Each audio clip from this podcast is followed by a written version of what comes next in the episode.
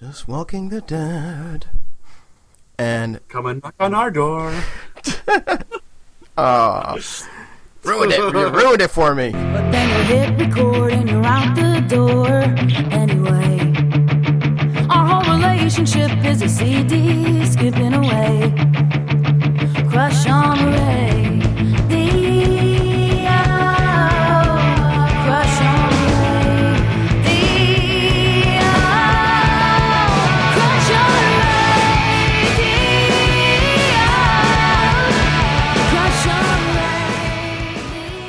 You're listening to Crush on Radio, a week by weekly discussion show about music and music fandom. My name is Richard J. Anderson, and I am joined as always by Andrew Marvin and Matthew Keeley. Hello, Rich. Hello, Matt. Hello. This is the uh, this is the NPR voice. And I am the news department of NPR with the very strange and vaguely European accent. Yes, sadly, none of us have a good NPR name. yeah. The NPR names are ridiculous. Like, I'm pretty sure that's the basis for hiring somebody at NPR. Yeah, my, my favorite is uh, Ofeibea Christarkin or Christarkin. Yes! oh my god. Like, just- is that a joke? I mean, she she's got a lovely voice though. I got to give her that. Well, they all do, kind of. Yeah. Small doses, but. I mean, yeah, that, I, the first time I heard that, I had a pretty big NPR phase when I was driving 45 minutes to uh, to grad school every day. But yeah, when I first heard that name, I was like, "What? This has to be some sort of joke." nah, she's real. She's real. I should Wikipedia her, but Yeah. yeah. I don't even know what letter it starts with. Yeah. I I only listen to uh, um uh, wait wait don't tell me. No, but that's the show. That's I'm not trying to have you tell me that. Never mind. But I listen to wait wait don't tell me, and I listen to the NPR morning news podcast. Yeah, I used to listen to Morning Edition. I don't even listen to Morning Edition. I just get like the five minute news summary. Mm-hmm. I mean, you can't really pick up the radio on the subway, so. Yeah, And my, my commute's not long enough to listen to all of Morning Edition. I don't even know how to begin to find this woman's name. Know? Say it again. Ofeibea Christarkin? or Ofeibea Christarkin. Um, Oh man, people have apparently tried to Google it before because all kinds of stuff come up when you type when you type it into Google. Holy crap! so uh, I was saying uh, before we started the show, um, it's been a wild weekend for me. Uh, friend of the show, John Pfeffer, played a show in, in Bushwick, Brooklyn uh, la- on Friday night, so I had to go to that. Bushwick. And then uh, another friend of the show, Shari Vari, aka Void Vision, which you might remember from uh, the Best of 2012 episode. Uh, she played a show last night, also in Bushwick, just a couple blocks away. So, you know, two nights in the same Brooklyn neighborhood. Aye. Nice. Yeah, and, and I mean, the, the show last night went late. Uh, the closing time here is 4 a.m., so that means all the shows start late, and so I didn't even leave there until like 3. Yeah. And I how mean, long is the uh, drive or commute? Yeah, it- it, was about an hour on the subway or so. I mean, I, I, I stumbled in like, I think close to 5, actually. Mm-hmm. So, like, I'm dead today. Dead to the world. Yeah. I'm actually voicing the editing off to Matt today because I'm just like, oh, I, after the show, I just want to like curl back up and rest my head. If that's cool. Yes, that is indeed cool. Okay. It's fine with me. Yeah. Yeah, I just, Jerk. well, if you don't want to do the editing, you don't have to be on the show, so there. Man, I'll do the editing. I'll just do it really badly so you won't ask me to do it again. I'll be all like, I'll, I'll cut out all the content and keep in all the ums and ers and, you know, libelous statements and whatnot that we always make. That sounds like it would be harder to do than just editing it properly. You're probably right. Mm. Yeah. so, uh, we've got we've got records to talk about, don't we? We're not here to talk about Ofeibea Quist-Arcton. Yes. So we've got we've got picks, and uh, I think if, if, the, if we're still doing the round robin, uh, Matt, you're you're off. Uh, you're the you're the leader today. Okay, First out of the gate. Uh, my record is one of my favorites, and it's by the band Eels, who actually just released a brand new one called Wonderful Glorious. Uh, this, however, is not Wonderful Glorious, although both of those adjectives do apply. The album that I chose is the second Eels album, Electroshock Blues, which basically was written after everyone in E's family died.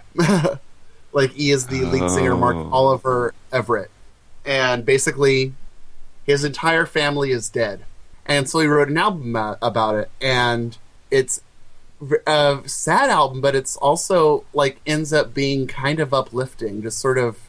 You know, uh, especially with the the last track of uh, "P.S. You Rock My World," where uh, he he finally decides, you know, maybe it's time to live. So I I, I love that record. Um, so let's hear a little bit of um, one of the cuts from it now. Let's go with uh, "Last Stop This Town." Taking flight,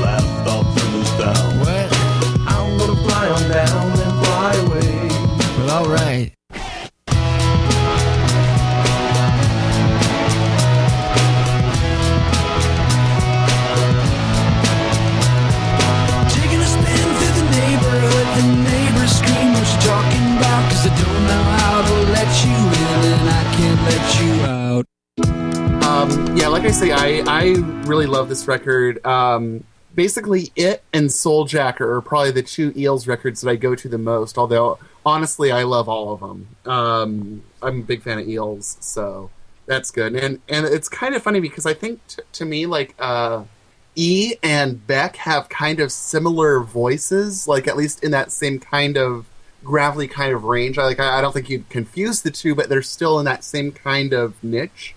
And it's kind of funny because about the same time that I really got into electroshock blues, um, Beck's album Sea Change came out, and I found it really really funny because Sea Change is the I just broke up with my girlfriend album for Beck, and it's just so mopey and just poor me, I I'm sad, meh, meh, meh. And then you have the E al or the Eels album where, you know, everyone in my family is dead. My you know dad died of a heart attack when I was little. My sister just committed suicide, and my mom died of cancer. And you know, maybe it's time to grow up and live. You know, it's it's sort of a it's kind of funny that you have like you know Beck with this relatively minor thing. I, I mean, breakups suck. I, I'm not I'm not denying that, but I mean when you compare to a breakup to everyone in your family dying, it's just kind of funny that you know Beck is the Beck Beck releases the uh, the sad wallowy record where E actually you know you know tries to grow from it and, and you know become a a fuller better person. This this was my first exposure to uh, to Eels, uh, except for I think I actually put one of the songs on this album on a mix CD from way back when. Um, then again, yeah. that tends to happen a lot with your picks. Uh, n- not a value judgment, just saying. yeah. Yeah, in fact, I can actually probably take a look and uh, see which one it was. Oh, there's the cover of "Get Your Freak On." oh yeah, which is not on this album. You know, what, I can't really tell because uh, I don't feel like actually going into iTunes right now. Anyway, uh, so I, my I, I have to admit, it, it, it would be kind of weird if uh, "Get Your Freak On" were on this album about you know his family dying. That would just be like getting a this freak weird- on, that's for sure. yeah, it'd just be this weird left turn. context shift. Woo. Uh, yeah. So this this was definitely interesting. I mean, is all their stuff kind of in the same sort of like fuzzy vein? Yeah, like uh, he really does kind of like the lo-fi sound, and especially on the vocal. Like a, there, most of his stuff has kind of vocal distortion or stuff like that on there. I, I think it's one of the reasons why, like, I guess like uh, Tom Waits is a huge Eels fan. Like I, I know he's like put some of their records on like best of list for for you know years. Like the, you know when when they do like the year end kind of review kind of thing. Sometimes people will ask Tom Waits and he'll be all like Eels. And then people are like, "Oh, Tom Waits, you're so weird." yeah. and he's like, God damn it. Yeah. Um. Yeah. 'cause- is this? Is this? Are they? Are they a shoe? Is Eels like shoegaze? Because I know shoegaze is big into like, like the distortion No. and the lo-fi. Okay. I'm. I'm, Now, I'm just. shoegaze, shoegaze is if basically if to the point where all you really hear is the distortion. Mm. Like stuff like uh, My Bloody Valentine or um, like the first uh, Jesus and Mary Chain record, um, Psychocandy. Um, stuff like that where it's just basically a wall o noise. Okay. All right. That that helps. Because yeah, I'm, I, everyone's like freaking out over the new My Bloody Valentine record, and I'm like, okay, um, they're they're a band. I know about them. They do this shoegaze thing. I know about that. So okay. Yeah, to, to be honest, I'm not the biggest fan of shoegaze. Um, although I have to say that even though, like, I am the one person on earth who did not like "Loveless," the uh, big important "My Bloody Valentine" record, um, I actually do, and I, I have been digging the new the new one. So Okay. take that as you will. All right. Thanks. That, that that that helps. So yeah, this was. I'll have to check out some more of their stuff because it's it's interesting. I, I'm not terribly big on the lo-fi. Like, I've got what's it called? Bee Thousand by Guided by Voices, and that's that. I mean, I think that's like the technical definition of proper lo-fi. Because like every song on that sounds like it's been recorded through a cassette player. Mm. like the early Mountain Goat stuff. I never checked that out either. So oh, okay. Yeah, the, the the guy from the Mountain Goats was just on the latest Judge John Hodgman Judge John Hodgman podcast, and he played some songs, and they were good songs. I, I, yeah, I love the Mountain Goats, but yeah, Yeah. the first ones were actually done on a not only a cassette player but a slightly busted one because he liked the the way that it had this kind of rhythmic clicking, and he kind of liked the way that that sounded. Oh, there you go. So yeah, I've said my piece. I, I like it. I'll have to listen to it more. And it, yeah, it is. It's it's a very dark but uplifting album. Sort of. Okay, I'm, I haven't said my piece then. Uh, reminds me a bit subject matter wise of the Soft Bulletin. Mm. Flaming Lips. Mm. Was that out of left field? No, I can kind of see that. I I'm mean, only I mean, familiar like, with the first track on Soft Bulletin, so I don't. know. I mean, it was, I mean, the Soft Bulletin was the one they recorded like after the the drummer got the spider bite, and then like people had died, like connected to the band and stuff. So yeah, yeah, the the Spider Bite song and all that. Yeah, mm-hmm. yeah, there was like a car accident or something. I don't think I'm here today. I mean, I'm here, but I don't know if I'm all the way here. That's right. All right. I liked it also. Uh, I was not aware of the horrific tragedy, tragical, tragic consequences, or not consequences, context of the album for this poor man. Uh, but it certainly makes sense. Uh, I was reading the Wikipedia article just now, and it appears that uh, Eels has been featured on several soundtracks that I'm familiar with, including uh, American Beauty and the Shrek movies which uh, and I can totally. Uh, I think it's my beloved monster from the first Shrek movie, uh, and I like that song. And it it um, it surprised me because I was thinking as I was listening to it that it was kind of a as I was listening to the album that it was kind of morbid with a sort of whimsical sound, and that's uh, also reflected in in the Shrek soundtrack. Although it's much more whimsical given the the context of the movie, but so yeah, I thought it was pretty good. I, I'd be kind of surprised if something like you know Cancer for the Cure appeared on, in you know Shrek. you Cancer know, Cure, I think, was the one that appeared on American Beauty. yeah, yeah. I don't remember that in the movie though. I'm going to listen to it again right now. Yeah, tell you the truth, I don't remember it in the movie either, but it's a great song though. Maybe YouTube knows. In any case, um, razors pain you, rivers are damp, acids stain you, and drugs cause cramp. Guns aren't lawful, nooses give. Gas smells awful. You might as well live. Well said. Yeah. Well, I can't take credit for that. That's Dorothy Parker. I do like Dorothy Parker. She always like. I I guess that kind of fits with sort of like the whimsical sadness, you know. I just, although I think I think she she tends more towards the bitter side. The the whimsy ran out f- for her, I think. So uh, I think I'm next if if we're done with this. Um, Sure. yeah, my pick is actually a delayed one. Um, but I figure if I either, I either do it now or I wait for the final album to come out, it's uh, the new single by uh, David Bowie, which uh, I remember waking up a couple weeks ago and just like I'm laying in my bed, waking up, checking Facebook on my phone, and I see someone post David Bowie has a new single and a music video, and I'm like, what? What? what? Especially since it was really freaky because I just read uh, like a, like a week before that you know David Bowie had basically retired from music. So, um, anyway, the song is called "Where Are We Now," and uh, let's hear a little of that now. Remember the.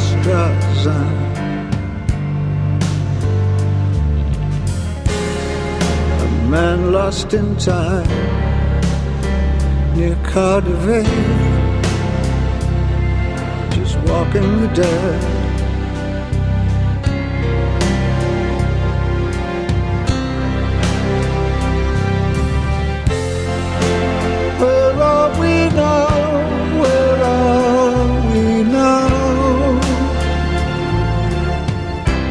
Yeah, Da- David Bowie is a man who needs no introduction.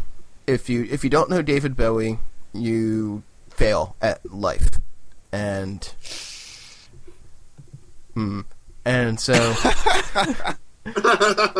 and if you don't like David Bowie, there's something shamefully wrong with you. Um, so, I was I was really taken by by this song when I first heard it. Um, which is odd because I'm not. I'm kind of like hit or miss on the later era David Bowie. I mean, for my money, it, it doesn't get much better than that period between um, Space Oddity and Let's Dance, with the exception of pinups.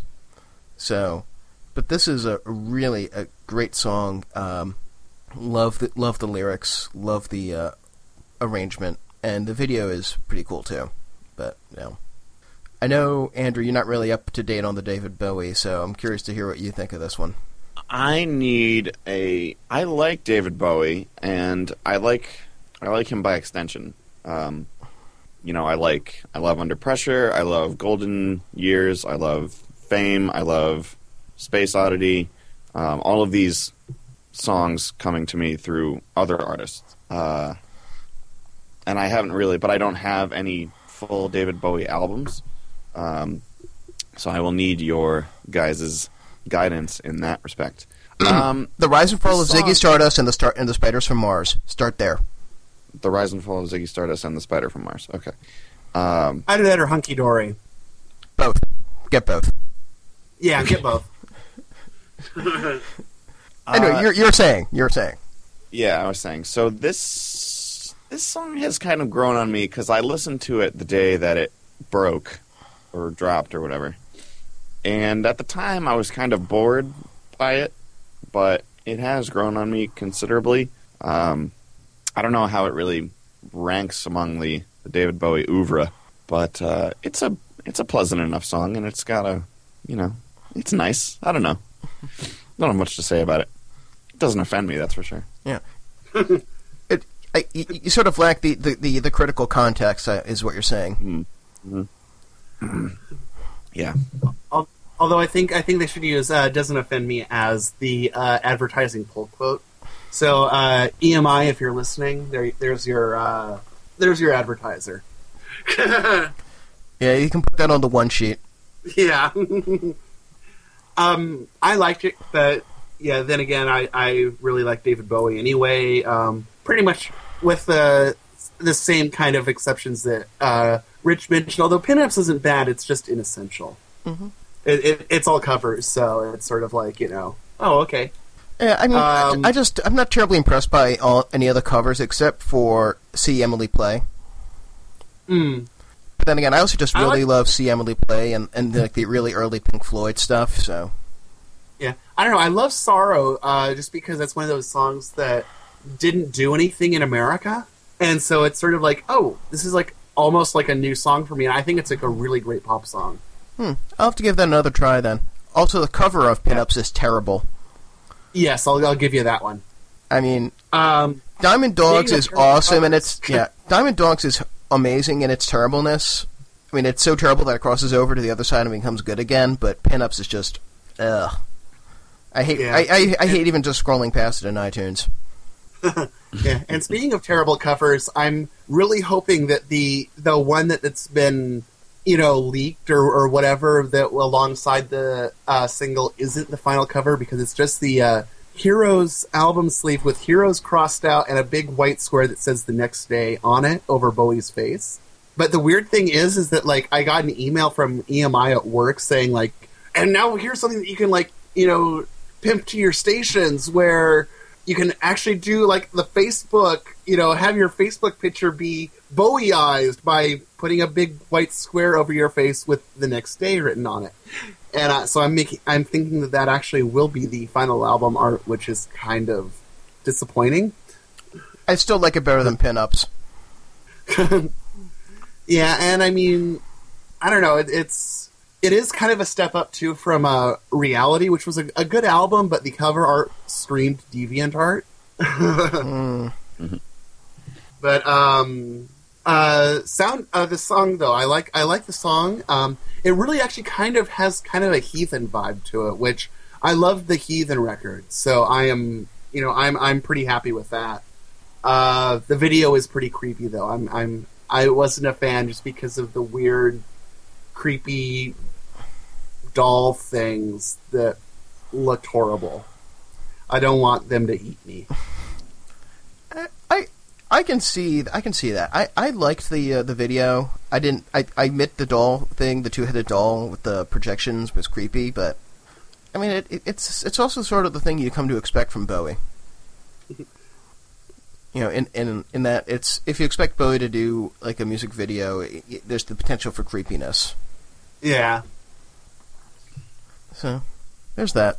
So yeah, I, I already pre-ordered the album. I'm I'm I'm anxious for it. I was all I, I hope he tours because I mean I I, he had he, last time he toured was for Reality and that was a clusterfuck and you know he's I'm not I might not I don't want to have to I don't want to die not having seen David Bowie in concert. Yeah, that'd be pretty awesome to see Bowie. I mean, I, I just, I, I hope he does tour. I, I don't know if he will or not, but well, the thing is, is I didn't think he'd do another record. So there you go. Yeah. So yeah, uh, Andrew, definitely Hunky Dory and the Rise and Fall of Ziggy Stardust and the Spiders from Mars. Yeah. Uh, uh, just a little anecdote about uh, Ziggy Stardust. I, I remember, you know, just sitting in KGB bar in Manhattan. You remember that place, Matt? yeah, that's where we saw the uh, the pain guy. Uh, Yeah. Um, Kreider. Yeah. This this was a different time I was there, and I'm sitting there and I'm like, oh hey, they're playing some David Bowie. I know this song. Yeah. Oh hey, I know this song too. Wow, this I know this song. Wow, this must be like a greatest hits. Wait, wait a minute. No, wait, this isn't greatest hits. This is Ziggy. This is the Ziggy Stardust album. Because like every song on there is is a classic, hmm. with the possible exception of Soul Love. Yeah. and I think I think Hunky Dory is kind of the same way though. Although you you weren't listening to that in the KGB bar. Yeah. Uh, but but yeah, Hunky Dory has some amazing songs on it. Uh, Life on Mars, especially. yes. Yeah. Yeah, you have not lived until you've heard Life on Mars. Pretty much. You got to get on this, Andrew. Got some living to do. Yes. Maybe it's time to live by buying Hunky Dory and Ziggy Stardust.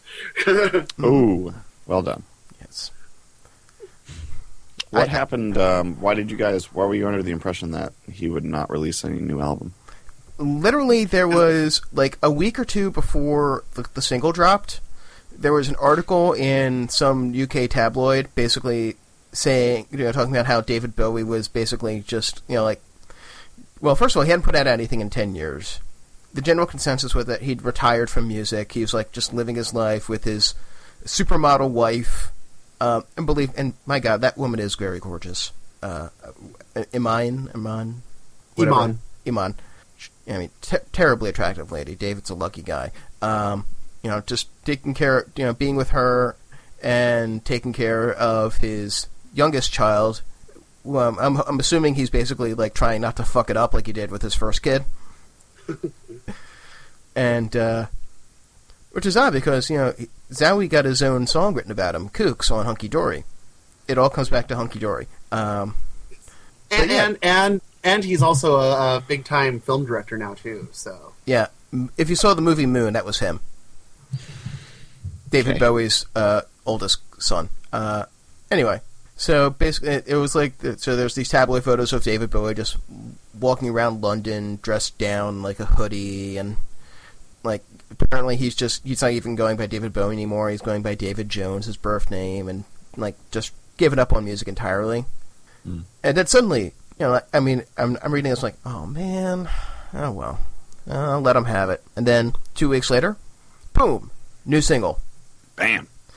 Oh, and it's also being it's I don't know I didn't mention this. It's uh, produced by uh, the album's being produced by Tony Visconti, who's produced a few records that uh, that we love, including um, uh, s- this record by some band called Sparks. Uh, yeah, what's it called? Indiscreet. You know, it's Yeah. some some some, some no name band called Sparks. How have we still not talked about Sparks on this show? actually, that's a good question. Yeah, we could totally. I know a- nothing of Sparks, but both of you are like Uber fans. Yeah, well, we could totally do like a an episode next week where we just pi both pick Sparks records and you have to suffer. If, if you know, like, you know, it's it will uh, well, well it'd be like musical waterboarding and uh, trying to make you a fan of Sparks. Mm, You'll probably dig them. I mean, I if you anticipate that. Yeah, I was going to say, do you anticipate that being a uphill battle? not really, I mean, they have so many different styles in their oeuvre that if you don't like one record, you're probably going to like another one. hmm Yeah, I Right. mean, they pretty much would like stick with one style for a maximum of what, like three records, Yeah, like max. Max. Yeah, about that. Yeah. So if you if you don't like one record, you'll like another one. There's got to be there's there's there's something in the Sparks discography I think for everyone. All right. Yeah, we'll we'll we'll have to talk about that next time. Wait, I've already got my pick for next week, so we can't do it next week or very two well. weeks from now. Anyway, um, yeah, so that's the David Bowie song. The next day is coming out. Uh, I think the release date is the 16th of March. Something like that, yeah. Like Coming so- out So on the 8th in Australia. or oh, probably the tw- the twelfth then. I just know I'm going to wake up one morning and iTunes is going to be like, "Hey, you have downloads." I'm going to be like, "Oh, what could this possibly be?" Oh, yes, the Bowie record. you know, it's like Christmas Your in day March. will improve. Christmas in March. All right. Um, now now it's your turn. Ta-da! So uh, this is kind of a follow-up from our soundtracks episode, uh, in which we partially discussed uh, the Garden State soundtrack, which features two tracks from the Shins. And my pick uh, this bye week is Port of Morrow by the Shins, which is their 2012 record, which I didn't even talk about because I didn't even know about it when we did our 2012 retrospective. Um, and if I had, I it definitely would have been a track from here. Definitely would have been in my top five tracks from from 2012. Uh, so why don't we play the opening track from this album called "The Rifles Spiral"?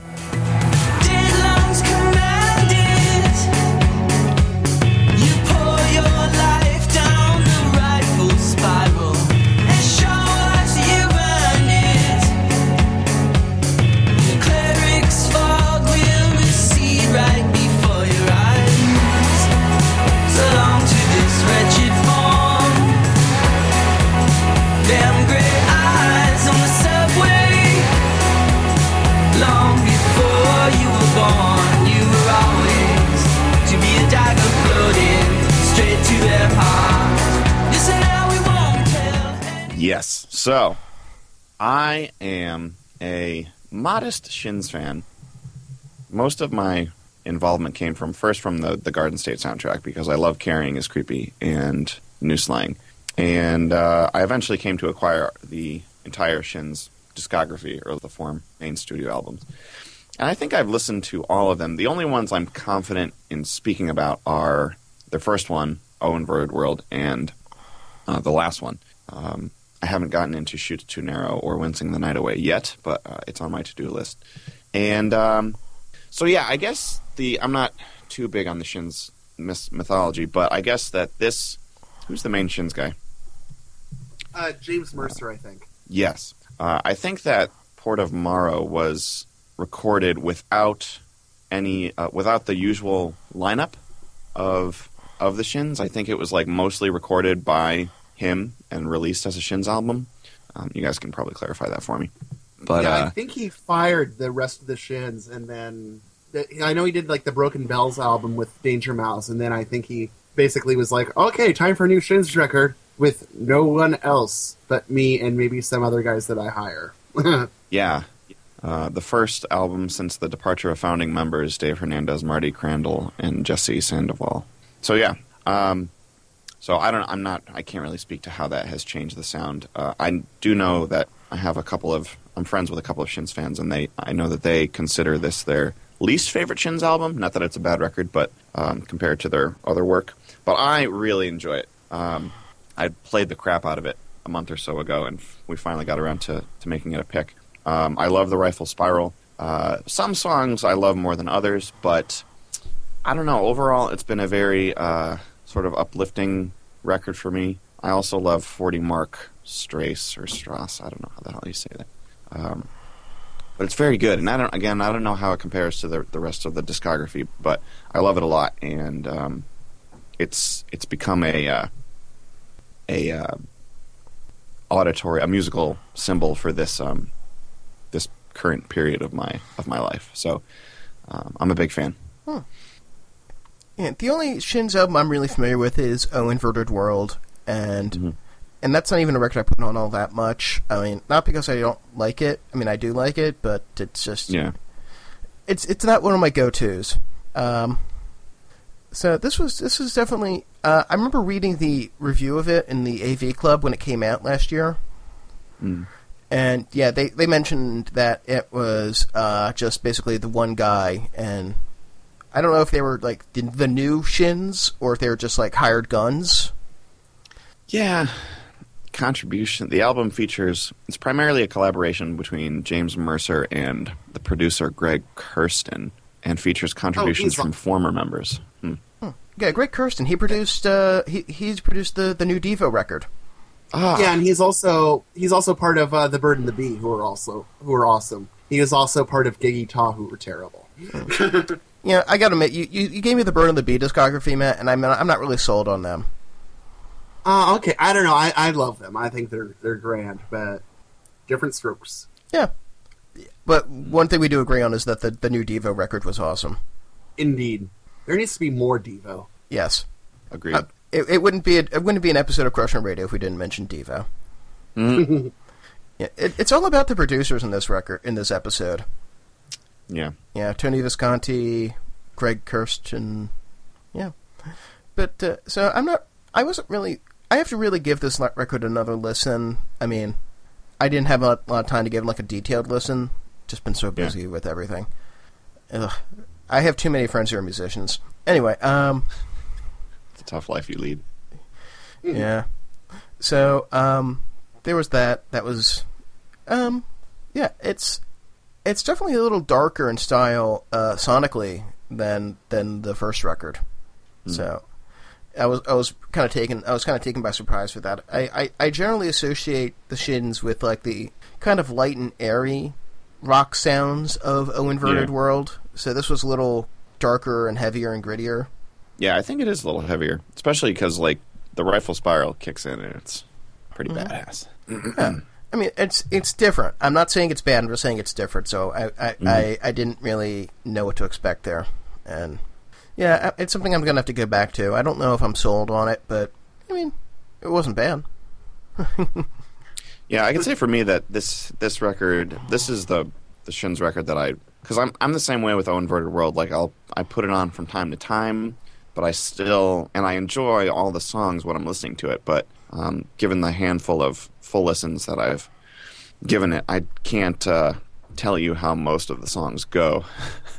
um, although Well, not, I not, neither can I. But I mean, I know Yeah. like I think I, I You know the. Uh, I can't understand the lyrics. Okay, in in caring is creepy, or at least that opening part. But Oh, oh, you couldn't even Oh, tell know that's what- I was doing with that one. I used to know what the lyrics were. I think I can what?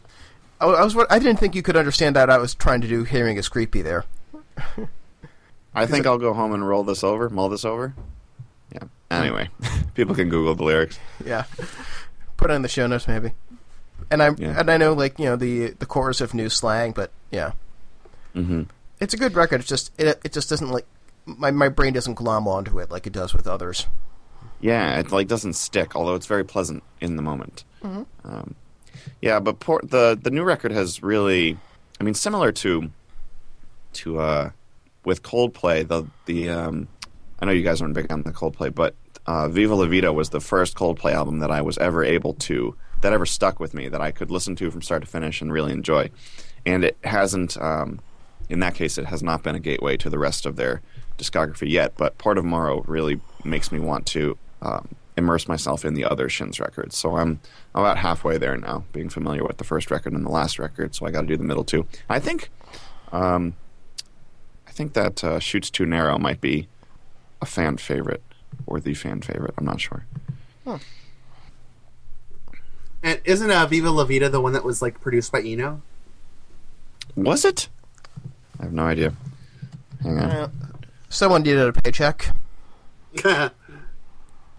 Death and All His Friends. This was produced by Markus Dravs, Brian Eno, Jon Hopkins, and Rick Simpson. So they had four producers. ah. I guess, I guess Eno was like sort of like produced a little bit and it was like, okay, fuck this shit. The album was their first to be produced by Eno. ah. Eno required every song on the album to sound different and expand their musical interests. Hmm. Good job. Stop sounding like Coldplay. Is that also the album title. where? Is that also the album where they uh, stole? The, well, I can't say stole because they did ask permission, but when they used the the riff from Computer Love on a song. No, that was uh, X and Y because uh, I remember because we got the single in at work and yeah, Yeah, I, and ju- I I was all like, oh, Kraftwerk is on this. Play it. Oh, they just stole the riff. Great. yeah, because I remember hearing that song on the radio, and I'm just like, God damn it, that's the Computer World riff. They stole that. or Computer Love. Computer Love, yeah. Sorry.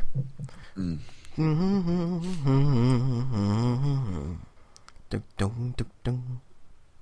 But anyway, the the Shins though, I I I I, I, I liked this record. Um, I, I kind of have that same thing where the for me the Shins are pleasant to listen to, but they're not very sticky.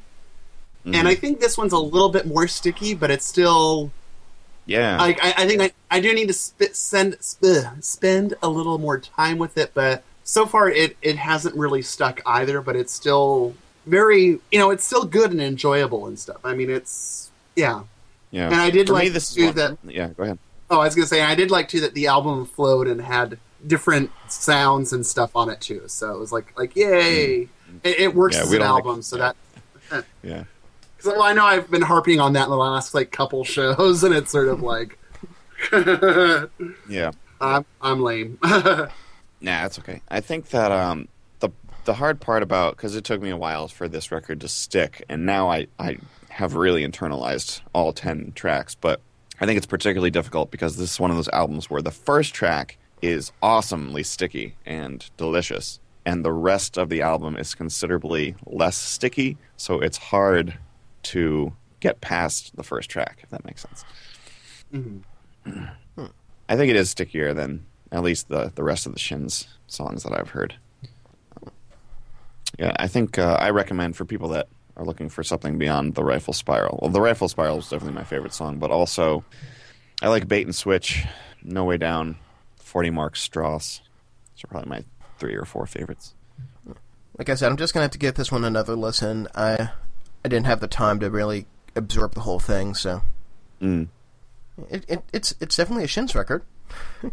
I mean, in, in That's for sure. ju- Just just a, a heavier Shins record. Uh, I mean, it, if if it's his band, like if he if he if the what's the guy's name? James Mercer. James Mercer. James Mercer, who is not James Murphy. Uh, James No. Mercer. No, if if James Mercer basically started the band, and if it's his, you know, he can. and he fires everyone. It, I think it's still technically his band. It's I always object to when like a number another person in the band, like someone who joined the band later, takes the band name and runs with it because that that just strikes me as wrong. Like, uh, do does anyone remember the new Cars? Yeah. No. Yeah. I, I, I never I never listened to that because but I wasn't really sure because I mean the cars are cool and they got Todd Rundgren to be the fake uh fake Ocasek and Todd Rundgren's cool so it was sort of like wait the, the, these two elements are cool but this is such a douchebag move Yeah. That said, I still haven't checked out the uh, the the Cars album that came out. Was it? I think it was uh, 2010 or whatever. The, that uh, one's really good you, you should Yeah. I mean, for my money, the, the the best Cars album is the first album. I mean, there's it's one of those. It's another one of those records where it, it plays like a greatest hits record. I'm not familiar with the cars. Okay, there's an there, oh there, now you that, there, that's three three records for your homework assignment. The two uh, David Bowie records and the first and the first Cars album. Because Okay. yeah, that, that that first Cars album has um, like almost every song on there is an instant classic. Back me up on this, Matt. definitely yeah Yeah, like it's g- just what I needed. Um, uh, best good friend's, time- uh, is best friend's girl on that one yes, uh, good times roll. Yeah, uh, Your All I've Got Tonight, yeah, Bye Bye familiar with Love, Moving in Stereo. I mean, it's all good. yeah. I mean, I can't say that about the rest of their discography. Like, yeah, but ev- there's like it's all good stuff on that first Cars record. And uh, Jerry Casale directed a couple of their videos too, so that's that's another point in their corner. oh I didn't know that that's pretty awesome Yeah, he directed uh, the one for Panorama, and I think one other one. I'll have to double check on that one. Yeah, Jerry directed a lot of surprising music videos. Yeah. Well, I mean, he's really good at it. I mean, like you know, I mean, not only the Devo videos he did with Chuck Statler, but you know, the a lot of you know solo stuff. Like, I mean, I I even like that. Uh, was it the Foo Fighters video he did? Yeah, the the one that blows my mind that uh, Jerry directed is "Meeting in the Ladies' Room" by Klymaxx. I have not seen that one. I, you, you totally need to throw that in the notes. It's just i- it's a very surprising uh, band for him to work with. So, yeah. it's too bad the director's label doesn't seem to be still around because that'd be kind of a cool one. Is like you know Jerry Casale. Mm-hmm. Yeah, that that was a rattle.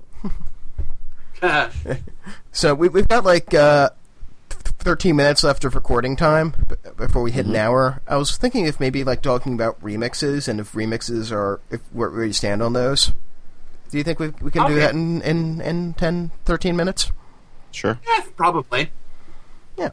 I'm just I'm just kind of like hit or miss on them because I don't mind like the extended remix where it's just basically the same song just made longer. Yeah. But a lot of the really drastic re remixes just kind of leave me very cold because I just I'm I'm listening to it and I'm like I'm listening and I'm I'm expecting this thing to happen in the song and something else happens and it just messes with my head. Yeah, I think for me, like of the drastic remixes, the most successful are the ones that actually um, kind of give up the pretense of being a remix and just be a whole new song.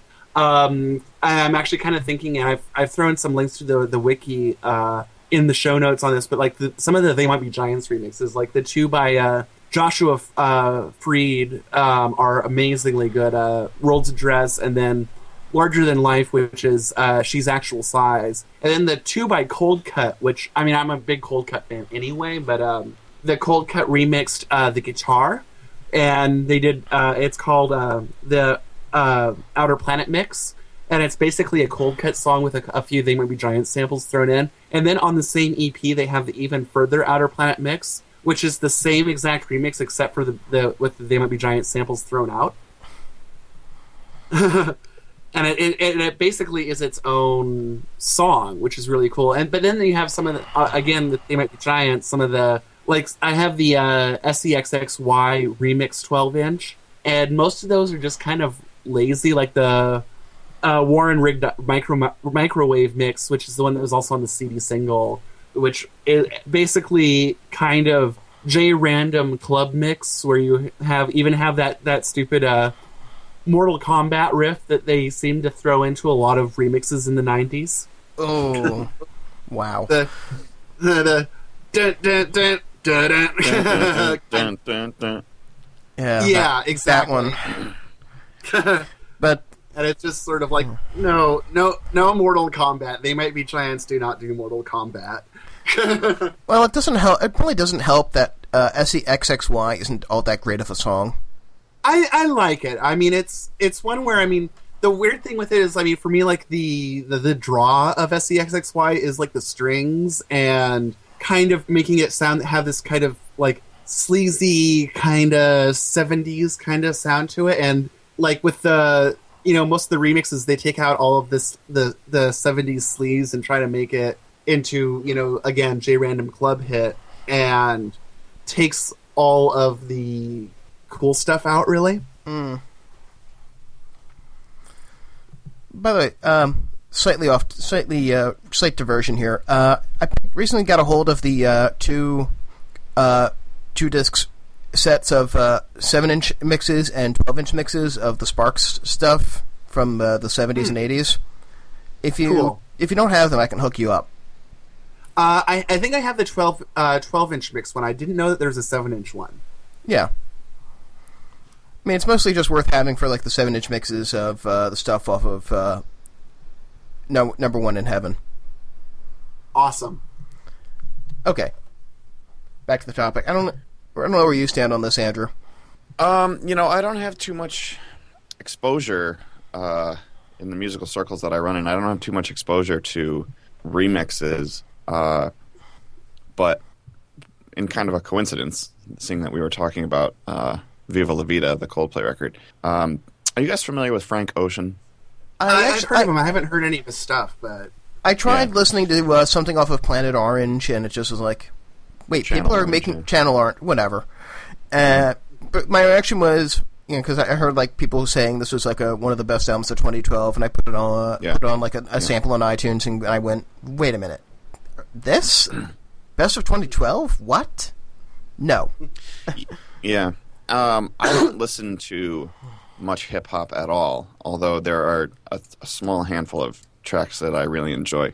Um, I've kind of I kind of had the same experience with Channel Orange. I listened to it because it was blowing up on Rdio and everybody was listening to it. So um, I've l- listened to it and I enjoy a couple of tracks. I haven't really fallen in love with the album as a whole.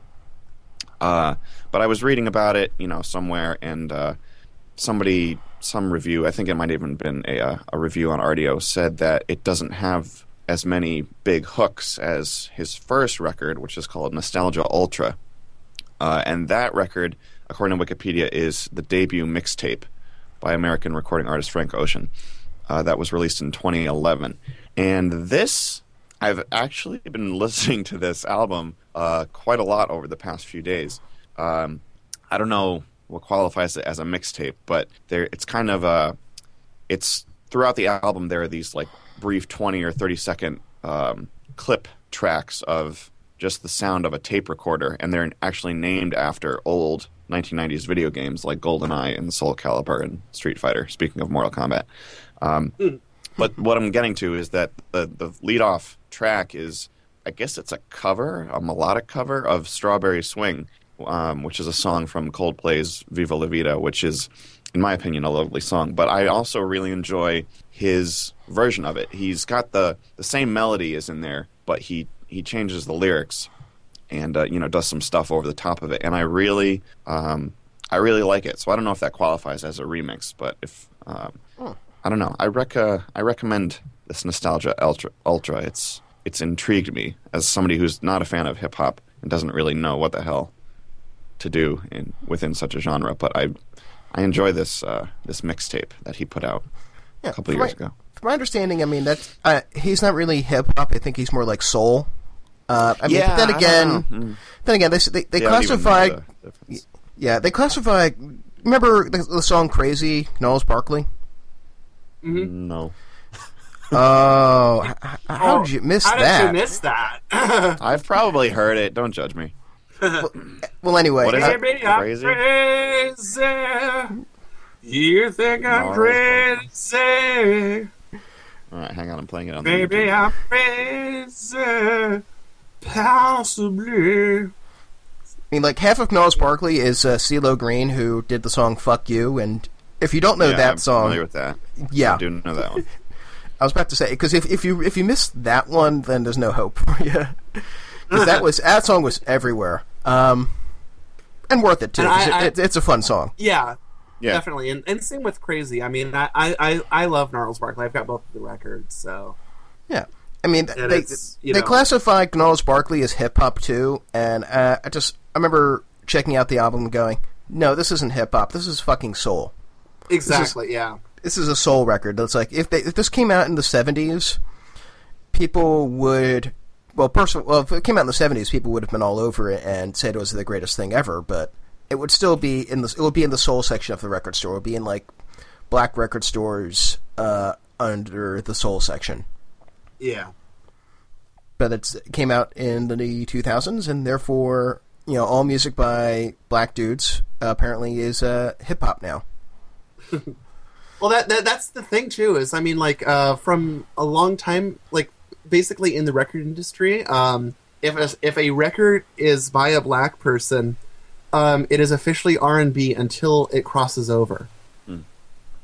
So presumably, like until you know Hootie and the Blowfish had all of those, you know, terrible, terrible AC hits, they would they would have been considered R and B, Now that's which is kind up. of yeah, I mean, Hootie and the Blowfish should just be classified as terrible.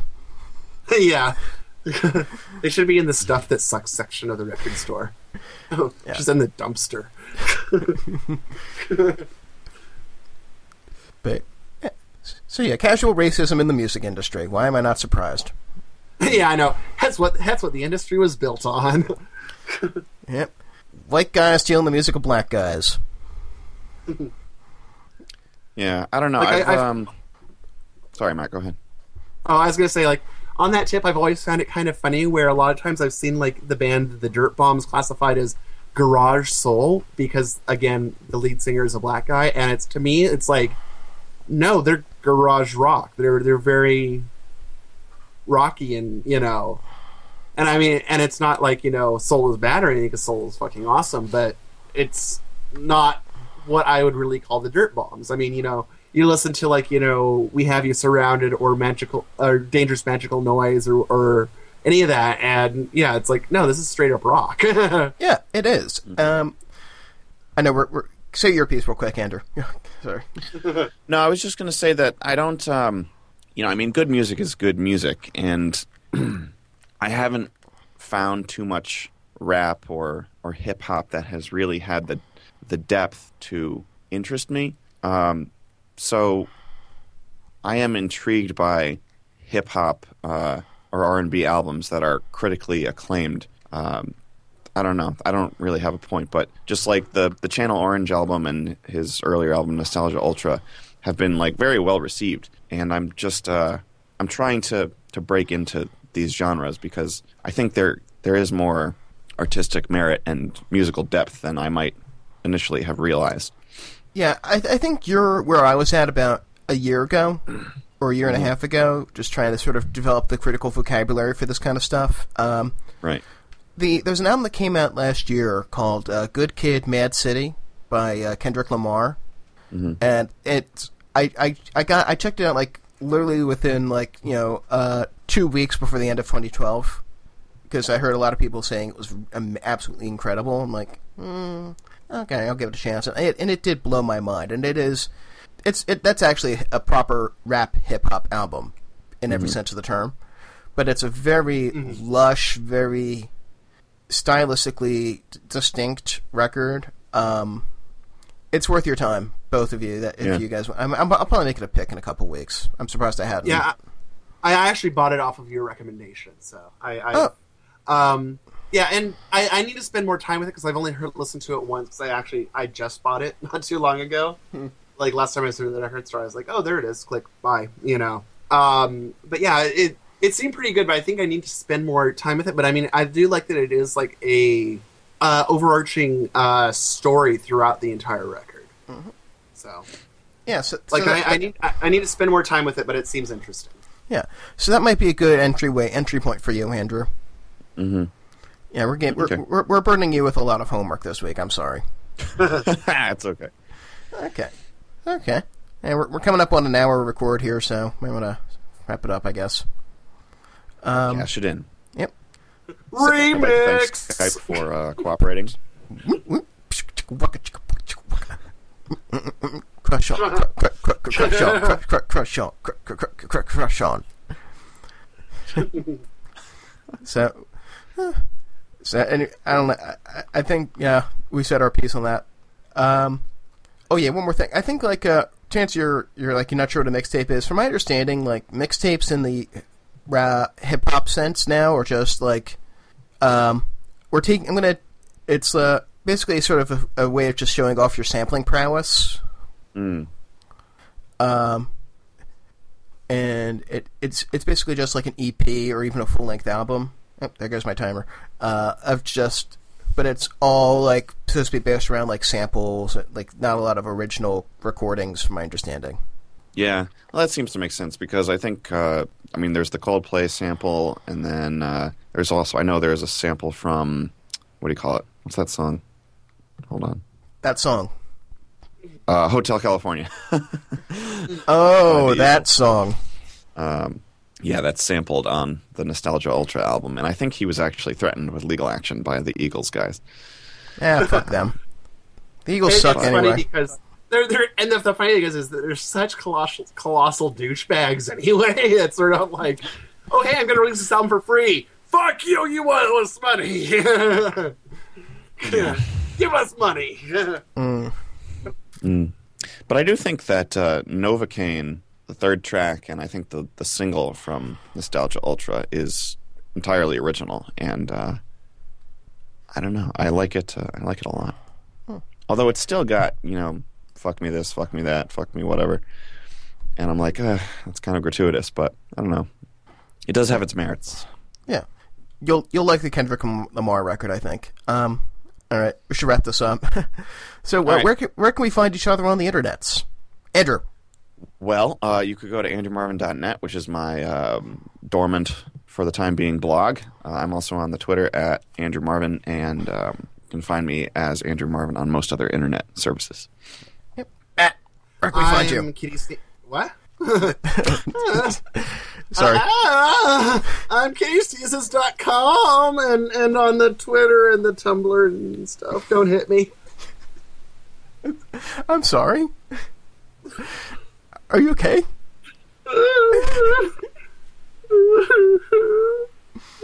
What happened? Whoa. I'm sorry. It's okay. No one's gonna hurt you. Um. Oh, I'm uh, I'm Sans.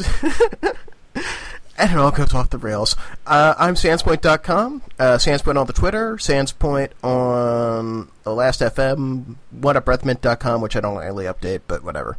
And uh, yeah, and of course, this is Crush on Radio. You can find us at crushonradio.com, Crush on Radio on Twitter, and you can look us up on iTunes. Rate us, review us, love us. We love Please. you.